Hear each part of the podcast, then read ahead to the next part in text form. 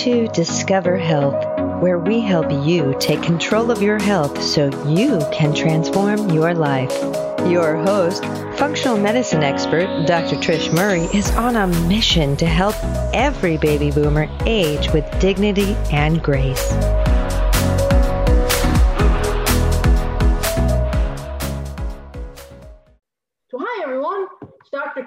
Murray, physician, best-selling author, and the Health Catalyst speaker. And I am so excited to be talking with Dr. Robert Nagourney today on the on the topic of listen to this functional profiling for the selection of your cancer treatment. Folks, obviously, we all don't want to get that C word, cancer. But when you do, you want to make sure that you're getting the best treatment to try and eradicate these cells that are not, they're overproducing, they're over reproducing, they're causing these problems for you. And we want to be able to eradicate it properly. So let me tell you a little bit about Dr. Nagourney's background and read his bio for you, and then we're going to get right into this because you need to hear this information. It could save your life. So Dr. Robert Nagourney is an internationally recognized pioneer in cancer research and personalized cancer treatment. With more than 20 years of experience in human tumor primary culture analyses, Dr. Nagourney has authored more than 100 manuscripts book chapters, and abstracts, including publications in the Journal of Clinical Oncology, the Gynecologic Oncology, and the Journal of the National Cancer Institute. Over the past 20 plus years, Dr. Nagourney and his team at the Nagourney Center Institute, I'm sorry, at Nagourney Cancer Institute, have developed a laboratory technique called functional profiling that measures how cancer cells respond when they are exposed to a wide variety of drugs and drug combinations. By using this approach, Dr. Nagourney's team can determine the best drugs for each patient before they receive them. This reduces the guesswork in selecting the right drug treatment for you and is why our analysis is more powerful than any of the genomic testing that's offered by most cancer centers. So wow, Dr. Nagourney, I am really excited to be hearing more about this from you. So, but the first question I always like to ask all my guests, so people get a little understanding of you and what's brought you to where you are. How have you come to being of service the way you are today? Well, first of all, Trish, thank you for having me. I'm happy to be here. And I guess when you ask me how I got to where I am, um, I set out I always knew I wanted to be a doctor from the time I was a kid. There, there's a friend who says that doctors aren't made, they're born. And I came from a tradition of physicians. So I'm going to be, my son is a medical student, so that's four generations. Yeah. So I knew I wanted to be a doctor. And I went on my college degree. I took a, a chemistry degree from Boston University. I finished my medical school uh, at McGill in Montreal. And during the course of my medical studies, I had never really thought I wanted to be in cancer research. Somehow it, it had the feel of, I guess when we were kids, people used to say, well, my son's a doctor, he's a brain surgeon. Well, I felt like, well, my son's a doctor, he's a cancer researcher. And I thought, well, that seems so cliched. I'm not going to do that. But I found myself in a laboratory doing basic cancer research, and I published a couple of papers in cancer research, and I was launched. As I came through my training and I did my fellowship at Georgetown University and my second fellowship at the Scripps Institute, all the while I was very disappointed by the fact that people didn't seem to be getting better. I just I just felt this sense of great dismay that we were using what at the time were really poisonous chemotherapies. We didn't have the supportive care. There was no Neupogen. There were none of the modern day antiemetics. So cancer therapy was horrific. And I thought there's got to be a better way to do this. And I met a colleague who had come out of the National Cancer Institute. He was here on faculty where I trained at UC Irvine. And he was working on tissue culture techniques to predict response. And I worked with him. And the first technique we used was called the clonogenic assay. And that may be before many of the audience's time. But the clonogenic assay was predicated on the idea that cancer cells would propagate, grow into colonies. And the colonies were clones. So if you could stop the colonies, you could stop the cancer. At least they thought so. So in the 70s and 80s, a little before my time, people were studying how to grow cancer cells and then stop them from growing. And it didn't work. I hmm. mean, it really didn't work. And it, it, worked so badly that everybody didn't just say it doesn't work. They said, I'll never do this again. And I hate anyone who talks about it. Degree of disappointment is, is directly proportional to degree, degree of expectation. So when people thought, Eureka, we can all take up cigarettes again because I can cure your cancer with this cool new technique, and it didn't work, they were furious. And that was just about the time I got involved. But we looked at it differently. And we said, well, instead of growing cells and forming colonies and doing all this hard work, what if you just killed it? What if you just entered into the tissue culture environment drugs and combinations that just cause cell death? Okay, so we did it. And we did it with little kids, leukemias, hmm. and it worked. So then we did it with adult leukemias, and it worked.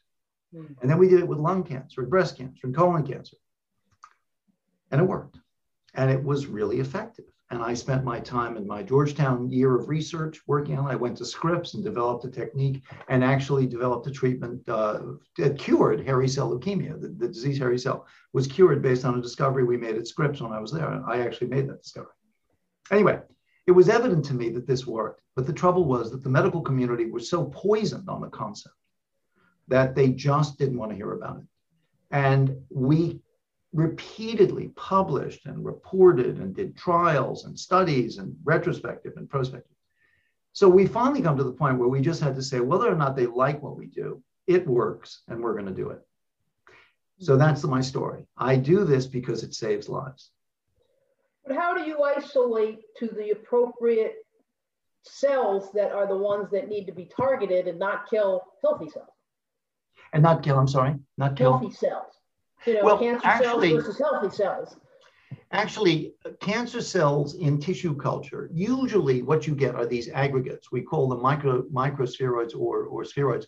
And these microaggregates are, are, are, are contain uh, stromal elements and vascular elements and inflammatory cells. But the majority of most of these tumor, particularly adenocarcinomas and squamous cell, most of the cells in there are cancer cells.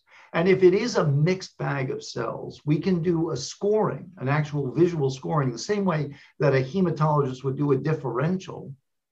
You can actually look at what cells are dying. And in fact, it's a really interesting question because what we like to do sometimes is to see whether a drug seems to selectively kill the tumor cell or may be more damaging to lymphocytes or may occasionally be damaging to other benign elements. And that's a kind of interesting study very often the samples we get, particularly leukemias and lymphomas and many adenocarcinomas, very often, particularly ovarian cancers, the tumor population is relatively pure. Mm-hmm. And so you get a rather good quality sample, 70, 80% tumor, and you can use a variety of endpoints. But we're very careful to make sure we're killing cancer when we when we report our results. Right. So that's you're referring to the analysis of and, and is it a biopsy? So you get tissue from the cancer itself. You, oh, yes. you obviously put it in a culture and then you're identifying which medicines are going to actually kill and eradicate that particular tumor type. Correct? Exactly. We work in what's known as primary culture. Primary culture means right from the patient to me.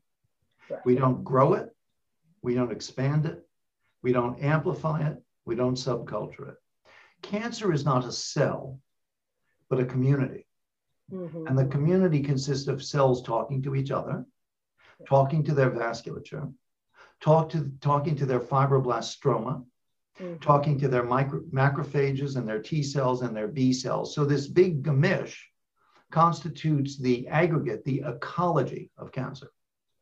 And if you want to cure a cancer, you have to cure it where it lives, not in some artificial monoculture propagated Franken tumor. You need the tissue from the patient, and that's what yeah. we use. And, and for people to understand, basically, any organ in our body is really a collection of cells that are living and producing the structure and the and the function of that particular part of us. and it's exactly. unique. But then cancer. a tumor, cancer, starts to possibly not supposed to be there and, and abnormally reproduce and produce and create its own community, correct? Cancer is highly contextual. So an adenocarcinoma, a glandular tumor arising in the lung, the epithelium of the lung, and an adenocarcinoma, glandular cancer arising in the epithelium of the breast, reflects as much the community it grew up in mm. as the cell itself. Right, right. But so what causes it to then, so people understand, what causes it then to be a cancer and to be something we need to eradicate if it comes from, like you say, the community in which it grew up?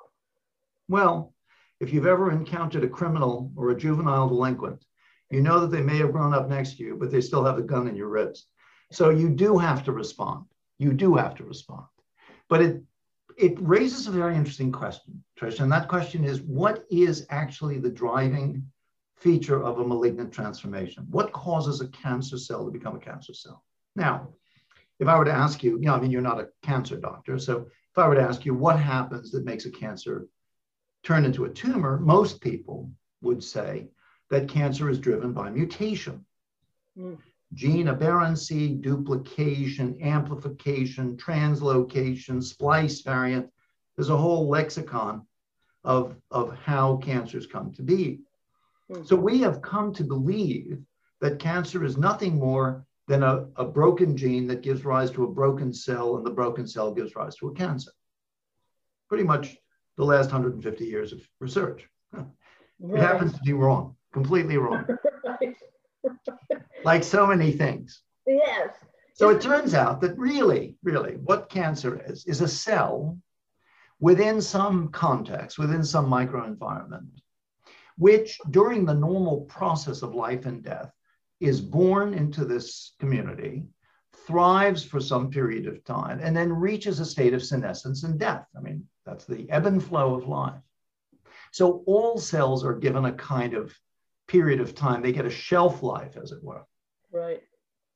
So a cancer cell sitting around one day says, gee, I don't have enough estrogen or testosterone or epidermal growth factor or glutamine or something, oxygen, blood supply, you name it. Yeah. Something that makes it happy. And it's suddenly unhappy. Mm. Now, most cells, when they get unhappy, if they can't find their estrogen or their testosterone or their epidermal growth factor, whatever, most cells say, well, I guess I've run to the end of my course and I'm going to die. And that's programmed cell death. It's built in, hardwired. Called it's a process. Well, it's that's only one form of it. Oh, really? Okay. That's a misnomer. Apoptosis is one of many forms of cell death. Okay. And so one of the things people have to realize is apoptotic cell death is one of a dozen things that cells can do. But what they all do when they die is die. Mm. So, however they got there, all roads lead to Rome. And what we became interested in is if a cell is going to die, what can you do to make it die? Now, now to go back to the original point I was making, the cancer cell is a cell that wants to stay alive. It isn't a gene driving a cell, but a cell driving a gene. You see, we're going to have to reverse engineer our thinking about cancer biology if we're really going to cure this. Because as long as we allow the molecular biologists to tell us that cancer is a genetic disorder, we will continue to spend billions of dollars on molecular biological studies. They're not getting us anywhere. We have had the entire human genome sequence since 2003. Now, I didn't read the LA Times today, but did we cure cancer? No. All right. So there must be more to this. Deus ex machina. There must be more to this than just the genes. And it turns out that cancer cells, as it were, arise in a state of deprivation. They're looking for a way out and they grab a hold of something that keeps them alive.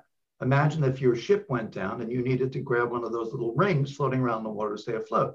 Well, that ring might say KRAS on it, or it might say P53, mm-hmm. or it might be a piece of the side of wood that you float around on called phosphonyl kinase, or whatever or it might be an amplification of the estrogen receptor. It might be something. What it is, is a lifesaver in a sea of death. Okay. While all normal cells are regressing, the cancer finds a trick. Mm-hmm. And from then on, it uses that trick. So it isn't the gene that drives the cell, but a cell that drives the gene. And very often, the genes that cells are using are normal genes, hmm. right? Right. You've probably seen patients who get a gene profile and they have no mutations. Oh, does that mean they don't have cancer? Why are they dying? They're dying of a cancer that's using normal genes abnormally. So we need to be smarter, more global, more broad in our thinking. When we think of cancer biology, we have to think of cellular biology, not genes, not DNA, not transcriptomes, not RNA, not even protein, cells. Cells interacting with one another, cells interacting with their stroma, cells talking to the world around, and then pry into those cellular behaviors what it is that they're using to stay alive. So when we go ahead, I'm sorry. So I was just going to interrupt and say it's sounding the more I listen to you that you're discussing, you know, the concept of epigenetics and the idea that, you know, the concept that for so many years people were we take family histories and you know you're going to get like your genetics run you down a particular journey in life you know and the idea that people have been led to believe in the past that their genetics is what determines your historical health and we know now for decades, like you're talking about, that that your genetics is not necessarily your destination. Yes, you want to know it. Yes, you want to know what you're at risk for, but your epigenetics, the environment you live in, your relationships, your stress, your toxicity, all of these things, your, your community, uh, again, relationships and how you interact is really more important of what negative genetics get turned on or positive genetics get kept turned on. So when you refer to the cell, again, we are a collection and a community of cells. So the idea here would be what, what I hear you saying, if I'm taking it correctly, is we need to again stop looking at the genetics as all the answer. We need to look at the cells themselves, the people themselves, and what is their environment in which they're living in, and what's signaling this and what's signaling that, and what's the root cause of the problem. Would that be on the right track. Oh, oh absolutely. What you're speaking of is what we call genotype mm-hmm. to phenotype. Right. And I am a phenotype biologist. For the audience who doesn't know the term, right. genotype okay. is your genetic makeup, and phenotype is how you use that genetic makeup as a starting point to be the person you are. So if we use an analogy, Imagine that all of the runners in the Boston Marathon line up at the same starting line. When the gun goes off, that's your genotype. Two hours and 20 minutes later, somebody wins. That's your phenotype. And all the ways you ran and what you did and when you stopped for water and all the stuff you do makes you starting from the same genes as everybody else got. We all got the same genes, but you use them differently. And that's why we believe the secrets of life have to be explored at the cellular level. We have to get away from the informatics of biology and look at the phenomenon of biology. So that's what I do. I'm a tumor phenomenologist. So how does functional profiling work? And so everybody understands it. What is functional profiling for a cancer? How does it differ from the, the other cancer centers out there and what they're doing? And how do you personalize this approach? Well, just as the word functional would suggest, we're looking at cellular function. We're not interested in your blueprint. Blueprints must be read by contractors and built into homes. So we want to take a walk around. We want to look at the three dimensional experience called your home. Now, there are circumstances where a good blueprint can be read badly, and there are circumstances where a rather bad design can be put on a beautiful space and still be a great outcome. So, what we're interested in is not the beginning, but the end result. And the end result is phenotype. So, functional profiling is a technology that we developed to look at cell behavior, not information, not DNA, not roadmaps, not satellite maps, not blueprints, but functional, biological, three dimensional existence. And we do that by isolating cancer cells from patients. We actually do a biopsy, a surgical biopsy, or a needle biopsy, or an aspiration fluid. And we isolate these aggregates, these biological little uh, experiments in a test tube environment, and we introduce into that environment the drugs and combinations and targeted agents and metabolic inhibitors that constitute therapy when and if we see injury to the cells, then those cells will undergo the process of programmed cell death. Programmed cell death, one form of which is apoptosis, is the process whereby an injured cell falls on its sword and kills itself in the service of the organism as a whole. We are made up of trillions of cells.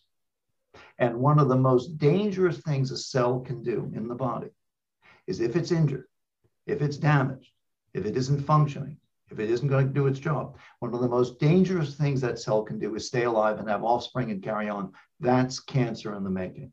So that cancer cells escape the signal, the process, the elimination, the, the street cleaner who's supposed to get rid of them. They say, no, I'm not going to die. I'm going to stay alive. And what happens there is that cancer becomes a disease of cell survival, not growth, not proliferation, cell survival. Cancers win because they outlive their normal counterparts. I wrote a book called Outliving Cancer. And the title was chosen because I wanted people to understand your cancers are trying to outlive you. Your job is to outlive them. So functional profiling is a measure of how cells respond to injury. And if they die in the test tube, then they're more than twice as likely to die in your body. Hmm. And that's called clinical response and cure. So, what are the different types of agents that you're exposing them to? Are they typically like a chemotherapy type agent or are they other types of agents? Is there sort of different categories of things you're exposing them to to see what, like the oxygen we were talking about, or the estrogen or the testosterone? Or how do you choose and what leads and what types of agents are you exposing your samples to? Well, we're agnostic. We will test anything. And you had asked earlier in your prior question about how we're different from other technologies. At most universities today, if you go and say you want personalized care, they'll run your genes. They'll take a look at your blueprint. They'll take a look at your satellite map. But what they don't do is your Google map. They don't really know if the road being there is being used or is passable or is a good way to go. So, quite different from what most centers do, in fact, all centers. We're not interested in your blueprint. We're interested in the building. We're interested in your function. From a standpoint of what drugs we would test, I don't care. As long as it kills cancer cells and it doesn't kill you, I'm for it. So I don't have a dog in this fight. I don't really care what I use. We test cytotoxic drugs, 5-fluorouracil, gemcitabine, cisplatin, Cytoxan. We test targeted agents, erlotinib, uh, uh, or uh, bevacizumab, or drugs that target specific agents. We test novel, newly developed compounds like Wnt beta catenin inhibitors and drugs that will target things that we don't even we don't even have drugs for yet. These are experimentals. And then finally, and most excitingly, and I think most productively, we're testing metabolic inhibitors, agents that downregulate the very fundamental biology of human uh, energy production and cellular metabolism. And that's really the future. Right. Yes, the metabolism of the cell and the idea that what fuels that cell. Because if you can figure right. that out, then you can deplete it of that fuel and then it's gonna die. That's exactly what we're doing right now. And what are some of the agents you're finding to be most successful? Well, you might imagine that most chemotherapy development, most medical developments are driven by certain ways of thinking. So you get a kind of herd mentality. In as much as cancer biologists were taught, told, instructed to view cancer as a disease of cells that grow too much, I mean, that's what most people think, most drugs were designed to stop cells from growing. That's what they did. So if you look at the chemotherapy drugs of today, they have actions that block DNA synthesis. They have action that stop mitosis. They have action that stop the reading and use of DNA. So we have an entire generation of medical oncologists who are extremely good at stopping cancer cells from growing and dividing. Mm-hmm. It's just that they're not very good at curing cancer. And that's because cancer doesn't grow too much, it dies too little. And our job isn't to make cells stop growing. because every cell in your body is growing. Your hair follicles and your bone marrow and the inside of your mouth and your reproductive system all of those cells are growing. Life is growth. So to stop cells from growing is to burn the house down to heat it. It's nuts. And we've made a great mistake and we've poisoned our patients indiscriminately and it's extremely distressing and it's how i got into this field because i couldn't believe how crude this whole thing was so we said, well, if we're going to get patients to get better, we have to make their cells die. And it turned out that some drugs can make cells die really easy. I mean, there are drugs like dexamethasone. I published the first paper I ever published was on a study of pediatric leukemia. Mm-hmm. We said, why do children live or die when they get leukemia? And we reasoned that the leukemia children had cells, blasts, that didn't want to die. Normally, when a bone marrow produces a cell that's the earliest primordial cell, it's called a blast. The blast grows up into its teenage years. It finally becomes an adult. It goes out into the circulation and beats up viruses, and then it dies. Mm-hmm. The blasts in leukemia don't want to die. They're having too good a time. So we reason what if you expose these cells to one of the drugs that causes them to die? And that's a drug called dexamethasone, which is a steroid. It's a corticosteroid. Right. So we said, well, everybody with leukemia gets corticosteroids. Let's see if the corticosteroids, if these drugs will cause the cells to die. And we took children, we took 49 children, we studied them with this one drug, just one drug. And we said, okay, do these kids' cells remember how to die? We didn't poison them with a bunch of chemotherapies and stuff. We just used a corticosteroid, very commonly used in this disease. And we found that the kids whose cells died with the corticosteroid spray by the fourth day, after we'd met these children and gotten their bone marrow aspirations, by the fourth day, we knew who was going to be alive 20 years later. Hmm. And we published that. And at the time I published that, I thought, Eureka, everyone's going to take this seriously. We're really good at what they do. And they didn't care because everyone was so dead set against this concept that they wouldn't listen. So the point being that drugs don't have to be poisonous, they don't have to be toxic, they just have to be effective. What a novel idea. So we're we're gauging efficacy of any drug. I have I have published experiences in patients getting drugs that no one would ever have thought of. I published a paper a few years ago on a young woman from southern Brazil with a rare cancer, adrenocortical carcinoma. She flew from the southern, southernmost reaches of Brazil, from Parana, Brazil. And she had adrenocortical carcinoma and she was failing therapy and she was dying. So I looked at her and I said, Well, I have no idea what to do for you. And I happened to be experimenting on a drug from a Japanese group, and that drug worked metabolically. So I thought, well, this is such a metabolically active tumor. Maybe I could look at something metabolic for this patient. So I added a drug into the mix called phenformin, which is the parent compound of metformin, which is the diabetes drug. Mm-hmm. And it killed her cells completely. So I turned to her doctor in Sao Paulo, Brazil, and I said, Would you be willing to give this young woman who was obviously dying at 26 years of age, who has already had all the chemotherapy and surgery and everything I could do for her, would you be willing to get her metformin? And she did. And she went into complete remission. Mm-hmm. Mm-hmm. A similar case with another patient who had a very, very rare breast cancer. And we gave her a drug that's used for kidney and liver disease, liver cancers. And in her case, it went, she went into complete remission. We published those, those are published uh, experiences. So, so what you have to realize is that I, I joke about it, but it's a truism. Drugs don't know what cancers they were invented for. So it's silly for us to imagine that we know better than the tumor. You got to ask the tumor, you got to interrogate the tumor.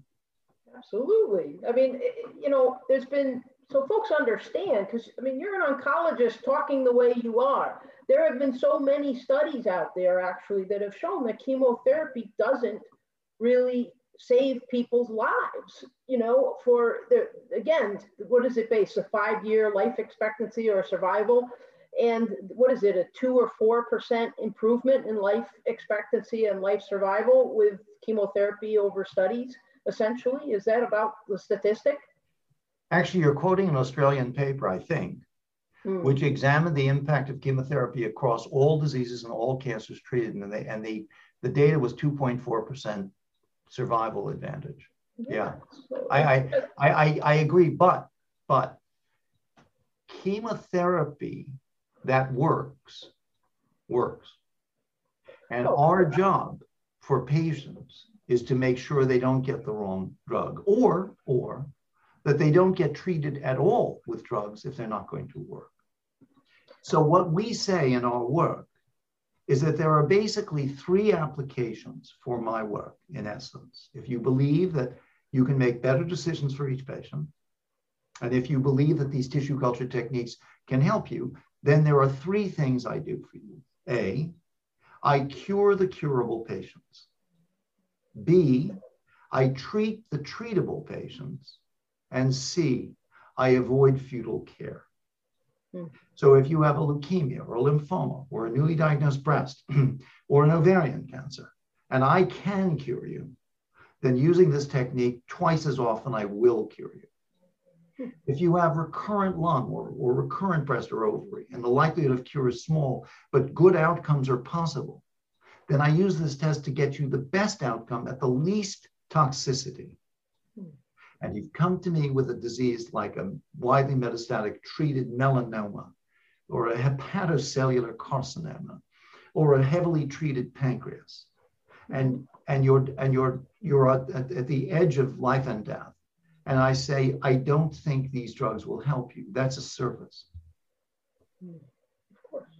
Of course. It's always a service. I can help you to live or i can also help you to understand that it's not you know things are not working and I can help you to die. I mean, you know, we all we all get that outcome. we just don't know when. We hmm. come in, it's a one-way street. I mean, you know, what's going to take us out is something, whether it's a cancer or a cardiovascular event or a stroke or whatever it might be, or you fall off a cliff. We, we all are going to have that outcome. We all do need to understand that. And sometimes physicians, we need to rem- be reminded of that too. Um, but so, Robert, what does it look like for a patient to work with your uh, institute. You know as far as you know they're listening people are listening and it's like wow I, I like this approach. I, I understand what they're saying in the basic concepts and i think it's the way i want to go. How, how what does this look like for a patient? Well we relish the opportunity to help people with cancer. We we know only too well the outcomes from most treatments the minority of patients who have advanced cancers today get better, and a very, very, very small minority get durably better or cured. So mm-hmm. we need to start reversing those statistics. In order to work with us, the patient needs to, to sort of take charge of their care. And what we recommend is look up our website, Nagourney Cancer Institute. Take a look around. You can read our blogs. You can look at our patient testimonials. You can look through the techniques that we use. And just familiarize yourself with the ideas that we promote the concept of cancer biology, the concept of, of drug selection using your tissue, your cancer, not some textbook or journal article or meeting discussion, but you, your own individual biology. Secondly, if you like the idea of this, reach out to our staff. They're very expert and they will walk you through the prospects of working with us. Now, let me explain. I can't fix everybody. My job is to find people who are at a point either newly diagnosed needing treatment or recently relapsed. We cannot treat or test patients who are on chemo. So the first thing is you have to be off treatment for me to help you.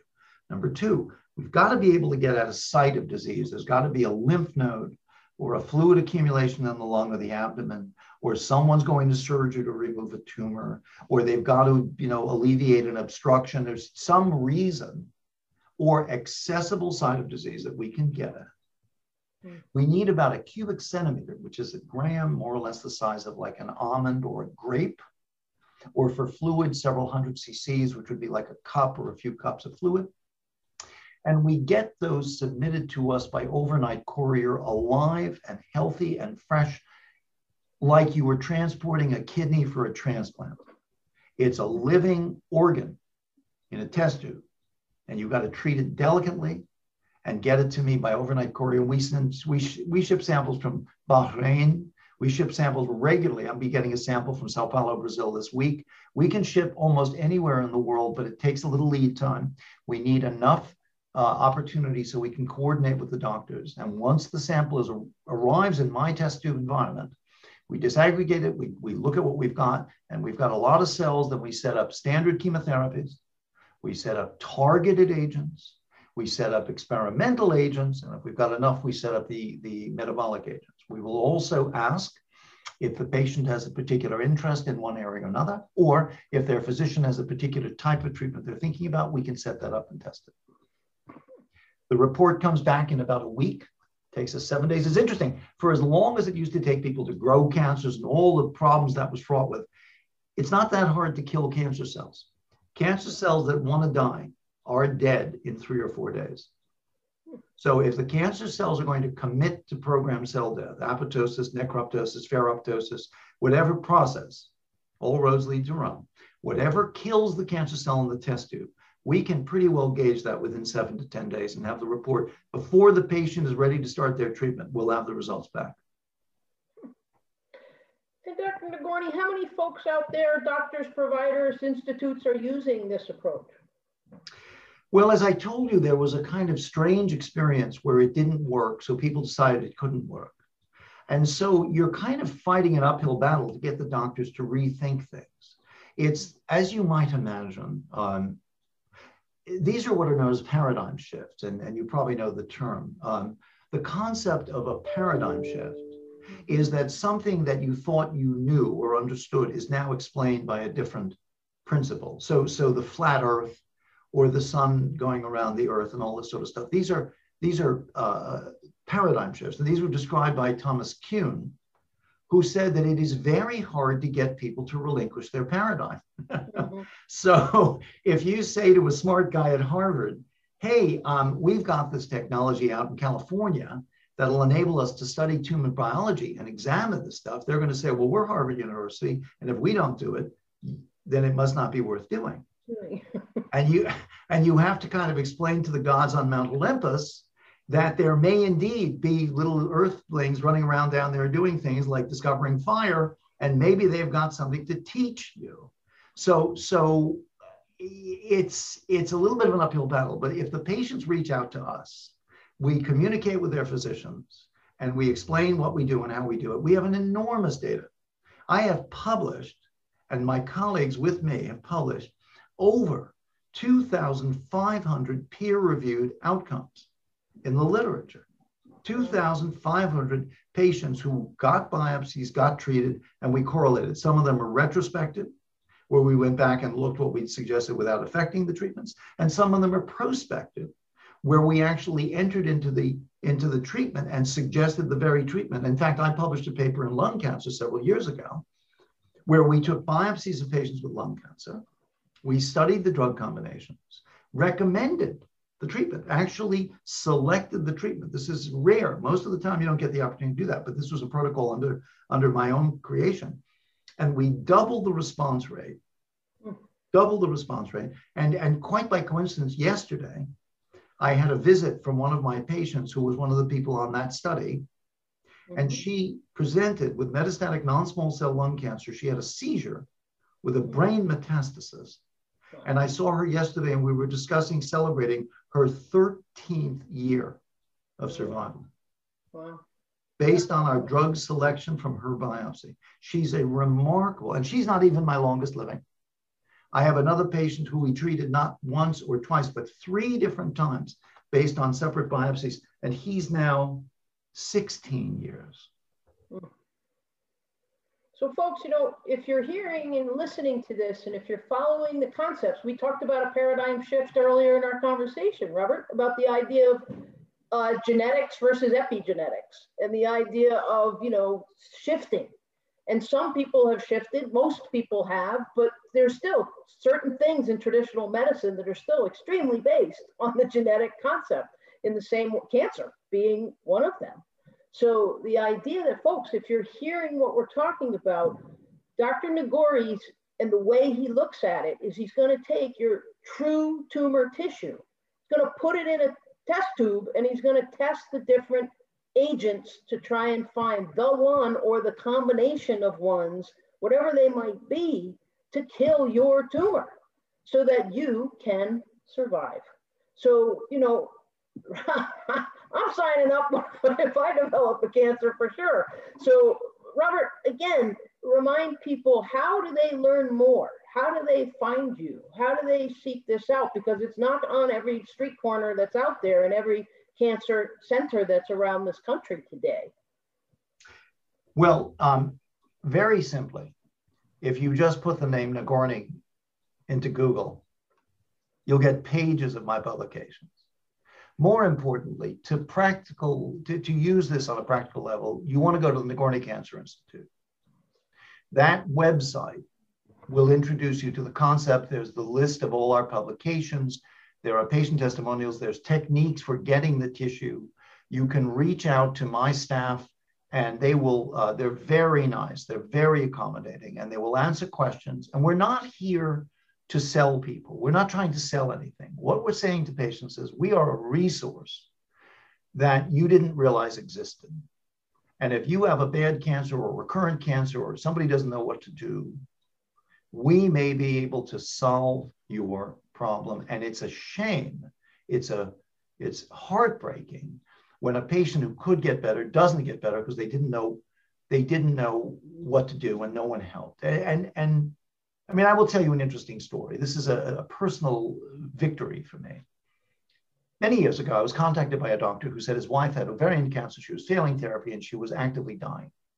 Hmm. I said, Oh, dear, I'm so sorry to hear that. What can I do for you? He said, Well, she's reaccumulating fluid, four liters, a hmm. gallon of fluid a week. Hmm. And he said, Could I send you some of that fluid? And I said, Of course.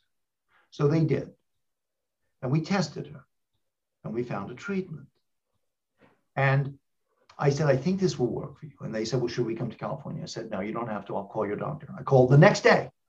And he said, Well, thank you very much for calling, but they're already on their way to California. And I wasn't expecting that because you don't have to come here to get treated, Trish. I, I'm I'm one doctor. We have I have colleagues, but you want to stay home. You want your life to be good, and you just want to get the right treatment. So she she came to me and we gave her the treatment, both intraperitoneally and, and, and systemically. She had already failed not one, but two lines of therapy and was considered to be untreatable. Mm. She will celebrate 22 years this July with an ovarian cancer that was exquisitely sensitive to something no one was thinking about. Yeah. A combination that I went on to test through the GOG and publish extensively. But at the time, 22 years ago, no one was using it. Mm. So those stories make you say, no one should simply go on chemotherapy, particularly if they have recurrent disease or difficult to treat cancers, because their doctors are guessing. I don't want to be unkind, but their doctors are guessing. And when it comes to life and death, you don't want to guess. If you think about it, if you're going to get diagnosed, you know, you talk about mammogram versus thermography versus any type of imaging test. You can't diagnose any cancer without having tissue and looking at it and testing it and seeing what it is. So, in the same concept, folks, how can you try a treatment unless you are able to test which treatment is going to be the most effective? Absolutely. Trish, the thing is that when you go to a diagnostic workup, they tell you what you've got. I tell you what to do about it but then they go to a protocol. Right, right. And that's the I problem agree. with a lot of traditional medicine today is they go to a protocol and they're not talking and working with the individual in front of them and their life and what's led them to where they are today. So functional medicine is all about that. We start with a timeline and a matrix of your life, the individual. I get to know everything from the time someone was born and even before that. What was their mother's pregnancy like? To the time they're born throughout their entire every decade until they are as old as they are at the present time. And then I put it all in the matrix of the systems of the body, looking under every rock, every crevice to try and find out what are the patterns and what are the issues that have been the root causes for this particular person's issue. You're doing a more focused thing, obviously, of a tumor, but you are trying to find what is the medicine that, or combination of chemicals and medicines that is going to destroy this eradicated tissue. So, I mean, folks, if you understand this flow, it, it, it makes common sense to me. And when common sense makes sense, it, it just is so powerful. Um, and doctors are not just following protocols. So Robert, Dr. Nagourney, thank you so much for coming on to the show. I think this is so much what people need to hear. And um, again, it's the NagourneyCancerInstitute.com, folks. And of course, below our conversation will be all the information and some links and things like that. So Dr. Nagourney, thank you so much for coming on today. And I will end with asking you one more question is I always like to ask each of my guests, what is your number one secret for living a healthy life? We are biological entities and ultimately metabolic entities. And our metabolism, our cellular production and utilization of energy drives all.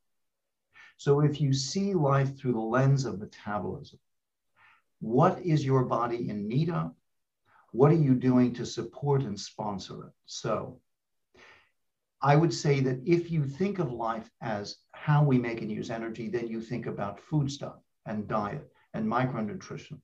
You think about sleep pattern. You think about lifestyle and exercise. Your machine, your machine has to be well oiled, run on good gasoline. You have to change the air filter and you have to take it out for a spin. And so I'm a rower. I, I, uh, I, I'm on the water when, when COVID isn't present.